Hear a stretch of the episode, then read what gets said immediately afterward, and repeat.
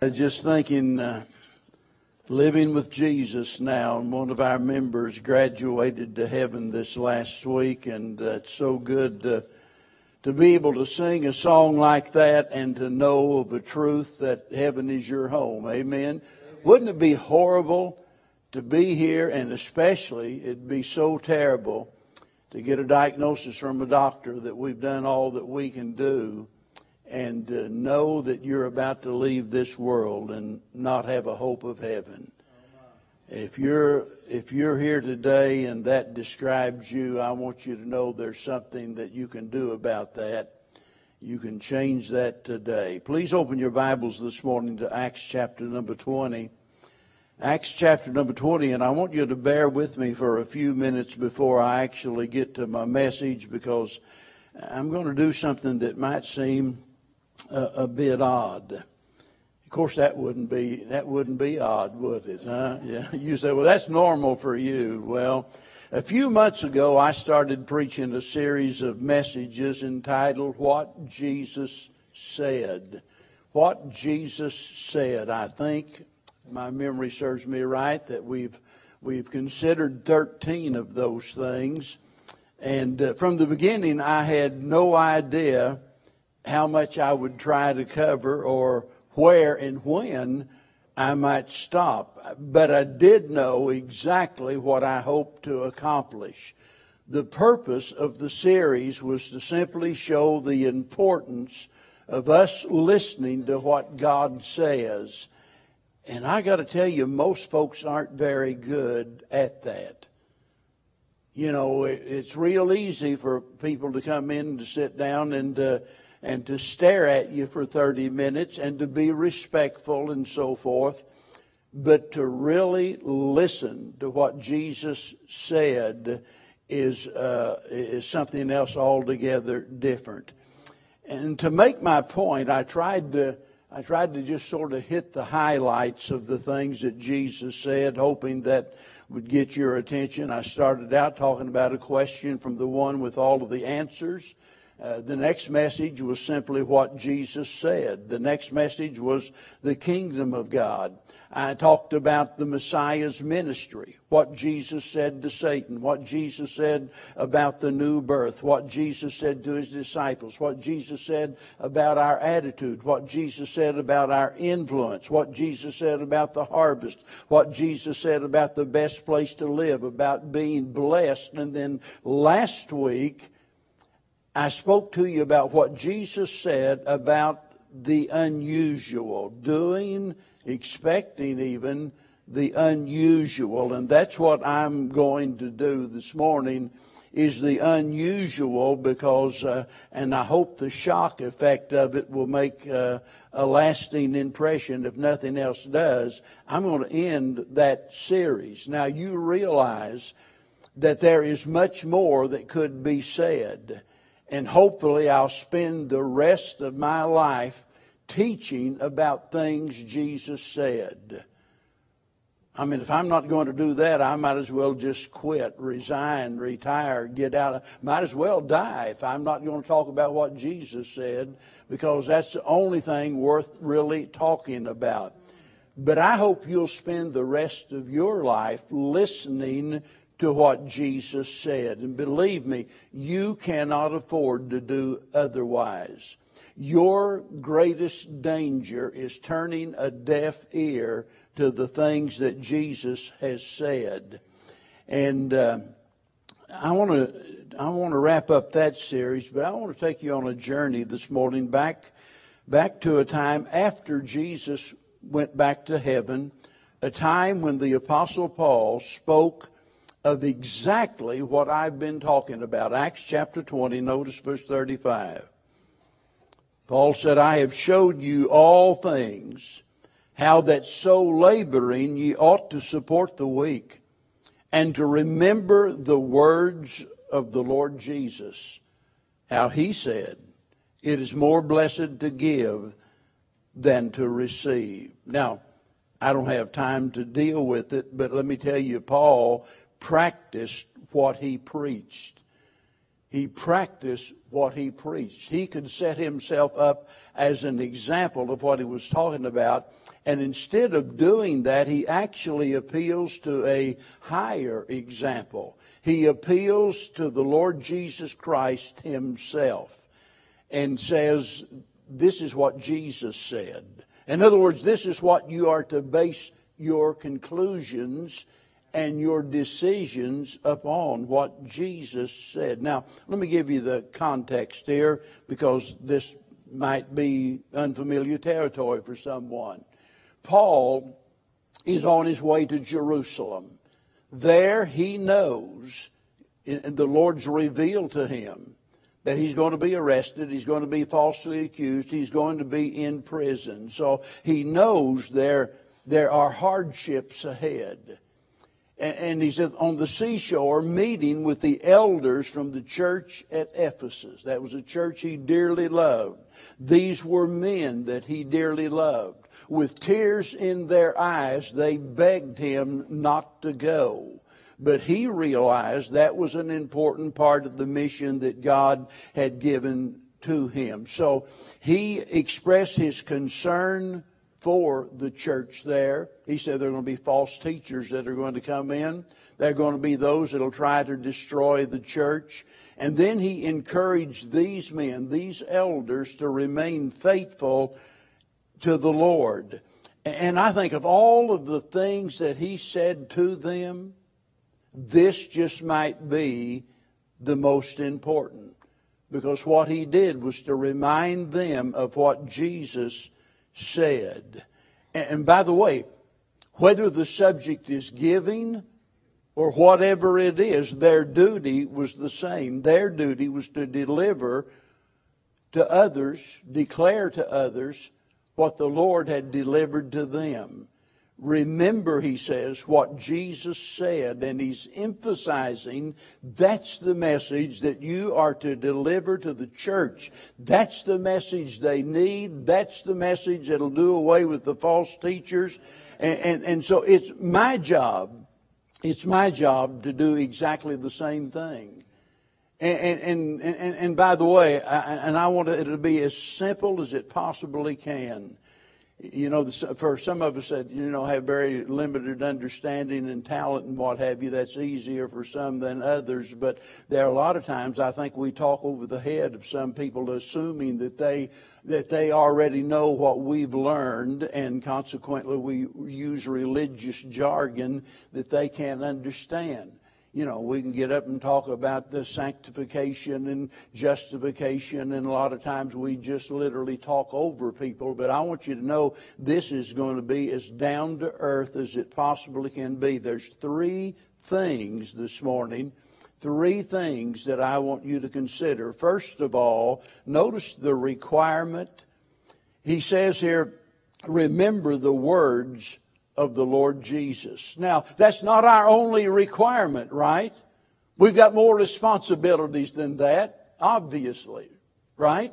I mean, some of you got a responsibility to get up in the morning and go to work, whether you like it or not. You have a responsibility to do that. We have other responsibilities. You know, sometimes, you know, we think about our religious obligations and how important they are. And we talk about, for example, that, you know, that prayer is, is so very important. Well, it is, but if you've got a busted water pipe, you need a plumber. You don't need the preacher come pray for you. You need somebody to fix the water pipe. And so what I'm saying is this is not our only requirement. Understand that. We have many responsibilities, but this one relates to all of the other responsibilities. You need to get a hold of that this morning. Remember the words of the Lord Jesus, because he had something to say about everything, whether by precept or by principle. He addressed every issue you will ever face in life. And you need to remember what he said. We're obligated to know what he said. We're obligated to do what he said, and to forget is a grave mistake on our part. The problem is, and I think we're all guilty to some extent, we tend to pick and to choose what we want to remember about the teachings of Jesus, don't we? Sure we do. There are a lot of folks that remember the Bible says, you know, that we should not forsake the assembling of ourselves together. They do that. They remember what the Bible says in Malachi chapter three and verse number ten about bringing the tithe to the Lord, and so they remember that. They remember a lot of those things, but then there are others. Boy, that's a sermon to itself. I won't even go there, but there are those other things they don't want to think about. I'm, I just feel like wish somebody would dare me to go on, but don't do it. Don't do it. You, you'd regret that. But I'm telling you, I can name some things you don't want to think about this morning. And yet there are things that Jesus said, things that are important, and you don't want to think about those things because you want to pick and choose what you decide is important in your life. And you know, I think just maybe that's why the Holy Spirit led Paul to do what? To use giving as an example. Because this is probably, this is probably one of the most forgotten subjects by most people. Now I know we got folks here, you love the Lord, you give with a generous heart, and you give cheerfully unto the Lord. I realize that.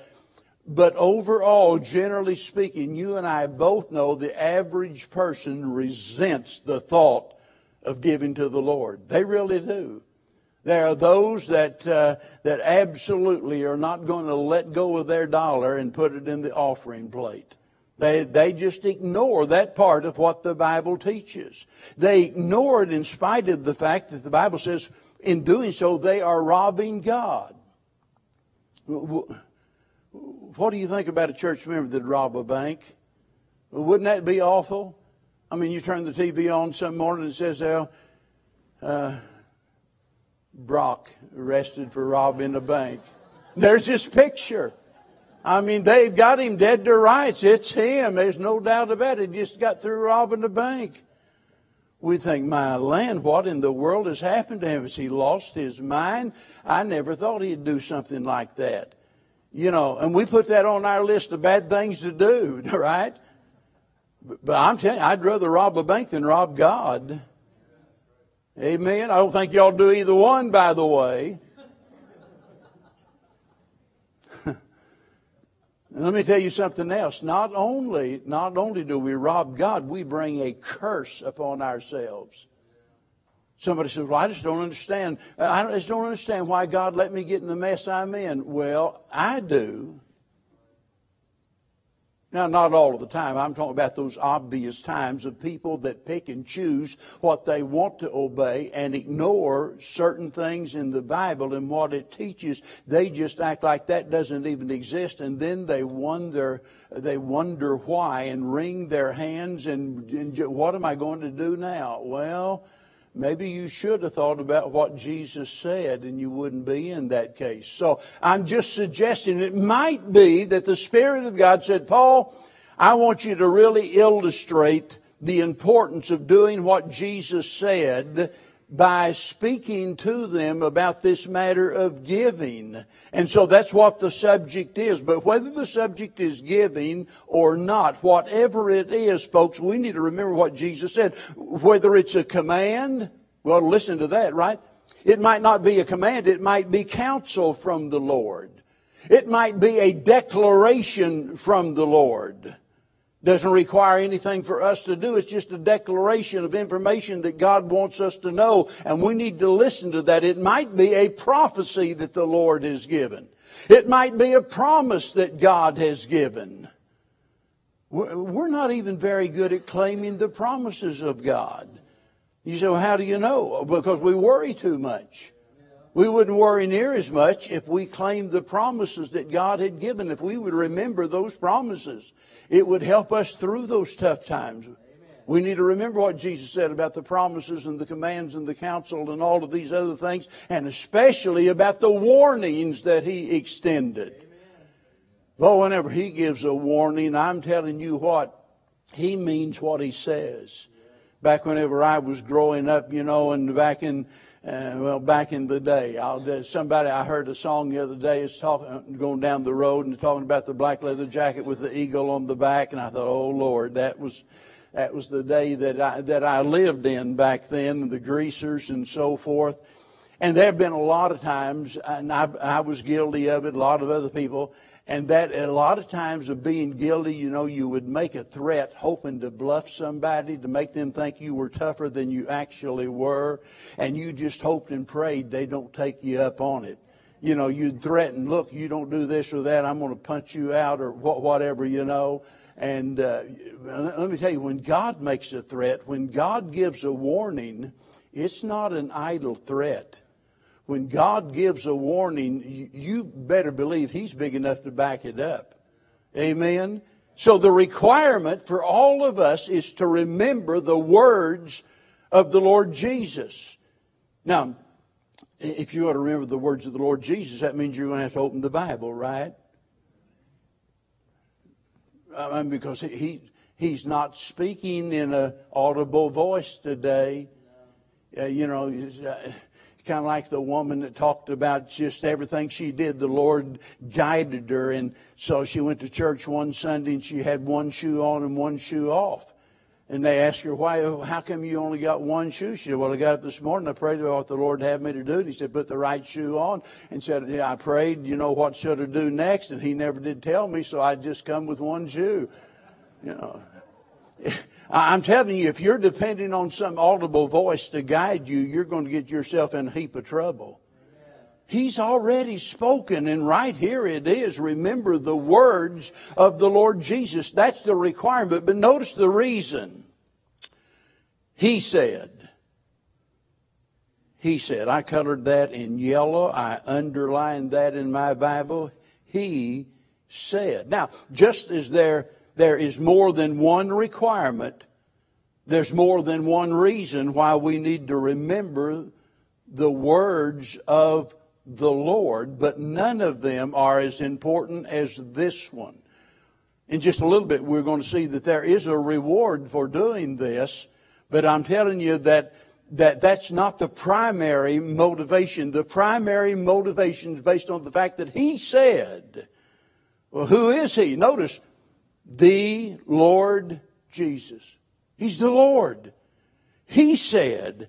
And I'm saying we shouldn't need any other reason to remember what He said, because He is the Lord. He's the Lord. He is our Master. He has absolute authority over heaven and earth. He is Lord. He is Master. We're even commanded by our Heavenly Father, to put it in His own words, hear ye Him. Then we're, we were advised by His mother, whatsoever He saith unto you, do it. You'll never hear any better advice than that. Amen. Whatever He says unto you, you do it. He is Lord. Listen, you, He's not just Lord. He's your Redeemer. He is the one that purchased you. You belong to Him. And, and He has the right to confiscate your life, as it were. He has the right to claim, to claim you, to impose standards upon you, to require certain works of you. And we have absolutely no right to call Him our Savior if we don't acknowledge Him as our Lord. He said, why do you call me Lord, Lord, and do not the things that I say?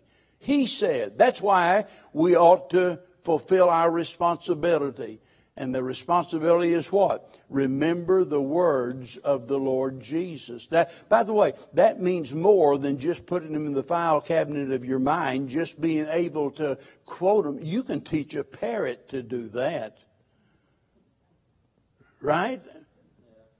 So just because you can quote a verse of Scripture doesn't remember that you've really got them. When it talks about remembering the words of the Lord Jesus, it implies more than just, you know, having it in your mind. It implies a manner of life, the attitude we have toward what He says. What He says is true. In every instance, it's true. It's not just true, it's tremendous. It's thrilling. It's timeless. What He says is more important than anything you'll ever read or see or hear anywhere else. And the requirement is that you remember what He said, and the reason is because He said it. Amen. Now notice the reward. Blessed It's more blessed to give than to receive. And I want you to listen carefully, because there's something here you might have missed.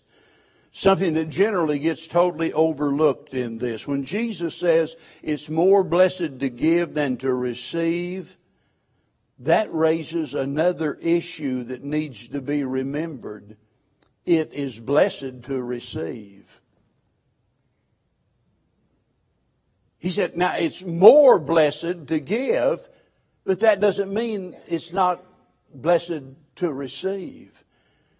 You know, most of us, we, we love to sing that song, Count Your Many Blessings, Name Them One by One. You know, that, that's what we ought to do. We ought to do that every day of our life. We need to think about the blessings of the Lord. And it's hard to imagine anything greater than the blessings of the Lord, the things that we have received from God. And it might be that in receiving those things from God, that He used some friend or some relative, some other person. He used them. He put them in our life. He brought us together. He made a connection, and He used them in a way to be a blessing to us. But He gets all of the credit for it, because He was the one behind it. He, he brought us together. And as I thought last week about those that we mentioned, and many more that we could have mentioned that have already gone to be with the Lord, isn't it wonderful to look back and say, I am so thankful that God caused our paths to cross. I'm glad that God enabled us to have that, that connection, to have the experience of being a, a friend, uh, uh of that of that particular person. Uh, it's hard to imagine anything greater than the many blessings that we've received of the Lord, right? Because I, I said, let's start counting our blessings. Uh, if, I, if I said, what's the most wonderful thing in, in your life? You know, here we start counting our blessings. We receive this and we receive that. And then I read this. And Jesus said it's more blessed to give than it is to receive. Now, I want to tell you, if anybody else had said that, I wouldn't believe them. I wouldn't. Brother Ron come to me and he said, hey, brother, it's more blessed to give than to receive. I'd said, no, you got it wrong. All of the blessings I received of the Lord, that's a much greater blessing than, than giving. As much as I love Brother Ron, I, I, I wouldn't accept that at face value. But Jesus said, are you with me? Are you listening? I mean, what more blessed to give than it is to receive? He said it is. And because He said that, and He can't lie, then I've got to accept that as the truth. Have you ever noticed how that our interest in giving uh, or maybe other hard things in life, how it changes when we bring the matter of reward into the picture?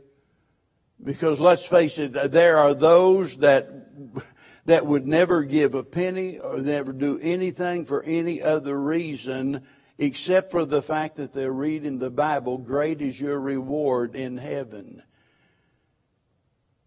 They read in the Bible, the Lord says, you bring the tithes and the offerings, I'll pour out a blessing, there will not be room enough to receive it. I'll open the windows of heaven and so forth. And they begin to read that and think, you know, hey, that might be a pretty good compensation. I, I think I'll give it a try. Now, I've heard people use that exact terminology. Well, I think I'll try tithing. I, I mean, you know, a, after all, my, my, I never have enough money for anything. I think I'll try tithing. The amazing thing about this is it's as though God says, put me to the test. You do it for the right reason because you love the Lord, and you do it out of obedience to the Lord. I mean, for the right reason. God says, put me to the test. Just try me. See if I won't keep my word. And He's never broke a promise yet. But here, notice, the blessing is attached to the subject of giving. And I want you to understand that exact same thing is true of every act of obedience. Well, what makes you think giving is more important than anything else? That just happened to be the example that he gave, the illustration that he uses. When he said it's more blessed to give than to receive, that's not true just in regards to giving. That's true in regards to every act of obedience, everything you render unto the Lord. It's better that we remember what Jesus said, that we do what Jesus said. That's better than, than what we receive. Sometimes people get so worried about what they might have to give up to follow Christ. I talked to a guy in Kansas City, Missouri several years ago during a revival meeting, and he acknowledged the fact that he was lost. He admitted that he needed to become a Christian. He even expressed his intention of someday becoming a Christian. But he said, I can't do that right now because, he said, if I become a Christian, I got to quit drinking beer, and I don't want to quit drinking beer. Boy, that'll leave you scratching your head. Are you kidding me? But I'm telling you, a lot of folks are worried about what they've got to give up. And consequently, they rob themselves of what they could have received. What they don't understand is that the Lord, the Lord wants you, not your stuff. Amen. It's like you think all He wants is to get your the money out of your bank account. That's all He cares about. No, He wants you. Because if He gets you, He'll have everything else. But if you didn't have anything, no talent, no money, if you had absolutely nothing whatsoever to offer the kingdom of God, He wants you because He loves you. You know why He wants you? He wants you because of what He can do for you. You what, what can you do for the Lord? He does. He doesn't need our money. He owns the cattle on a thousand hills. He owns the hills. He, he owns it all. He, he, does, he doesn't need us. But we need Him. And He wants you because of what He wants to do for you and what He wants to do with you. He made it clear to Abraham. Boy, this is a picture, I think, for all of us. Whenever He tells Abraham, I want you to go into a land that I'm going to show you. I want you to do what I tell you to do and so forth. And He says, out of your loins, I'm going to raise up a great and a mighty nation that will bear witness to me among all of the Gentiles. In other words, Abraham, I want to use you. But here's what He said. He said, I want to bless you. And I want to make you a blessing. You see, we are blessed to bless. Remember the words of the Lord Jesus. Not just what He said about giving. Not just what He said about witnessing. Not what He said just about, you know, any particular thing, but what He said. Everything that He said. And let me tell you, in the light of, of all of the different things Jesus has said, there's no question about what Jesus wants from you. He wants you. There's no question about that. The only question this morning is, what do you want? What, what do you want? You be careful now how you answer. Because your answer ought to be based upon your need, not upon your desire. You see, a lot of times our desires and our need are worlds apart. What do you want out of life? Well, it gets back to what you really need. And if God gave you your every desire, I mean, He's granted you that wish. He said, okay, for the next thirty days, whatever you desire, I'm going to give that to you. You would still be miserable. That wouldn't make you happy. It would be, you would be miserable until, first of all, your deepest need is met. Do you know what that need is? It's Jesus. It's Jesus. That's what we need most. And I can say that without any hesitation because He's the only one that can give you everything you need. Yes. Amen. He's the only one who can give you forgiveness of sin. I don't know about you, but when I got saved, that's what I wanted. I wasn't thinking about heaven and hell nearly so much as I was thinking about what a rotten person I was and the horrible things I had done and the need I had of forgiveness. And I read that He was willing to forgive me, and and and I trusted Him. He's the only one that can give you forgiveness of sin or victory over the world, the flesh, and the devil. I was hoping and praying that whenever He saved me, He'd get me out of the bars and the honky-tonks, because I couldn't get out. I was trapped in those dirty, rotten, filthy places. I couldn't get out. I couldn't become the husband I needed to be or the father that I needed to be. But the Lord gave me the need of my life, victory over the world and the flesh and the de- and the devil, deliverance from the condemnation of God's wrath that was against me, an escape from hell, a hope of heaven, the power to resist temptation, to overcome trials, and the list goes on and on. A love that passeth knowledge, a peace that passeth all understanding, joy unspeakable and full of glory, and a hope that's steadfast and sure, and on and on and on. I'm telling you, all of those things that are the most important things, the things you need most, there's only one source, and that's Jesus Christ. Remember the words of the Lord Jesus. He is what you need this morning. And there's only one way that you can receive what you need, and that is by receiving Him as your Lord and your Savior. Will you trust Him this morning? You say, well, I've already trusted Him as my as my As my Savior. You need, listen, you need to follow Him and acknowledge that He is the Lord of your life, and to do those things that He has commanded. Embrace the promises that He has given. Trust Him to do what He said that He would do.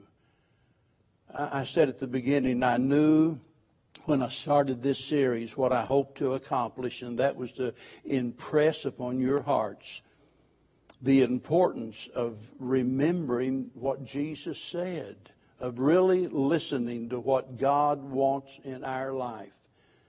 The service this morning, in fact, Tim and I talked, and and, and it's really amazing. We discovered we had been thinking about the same thing.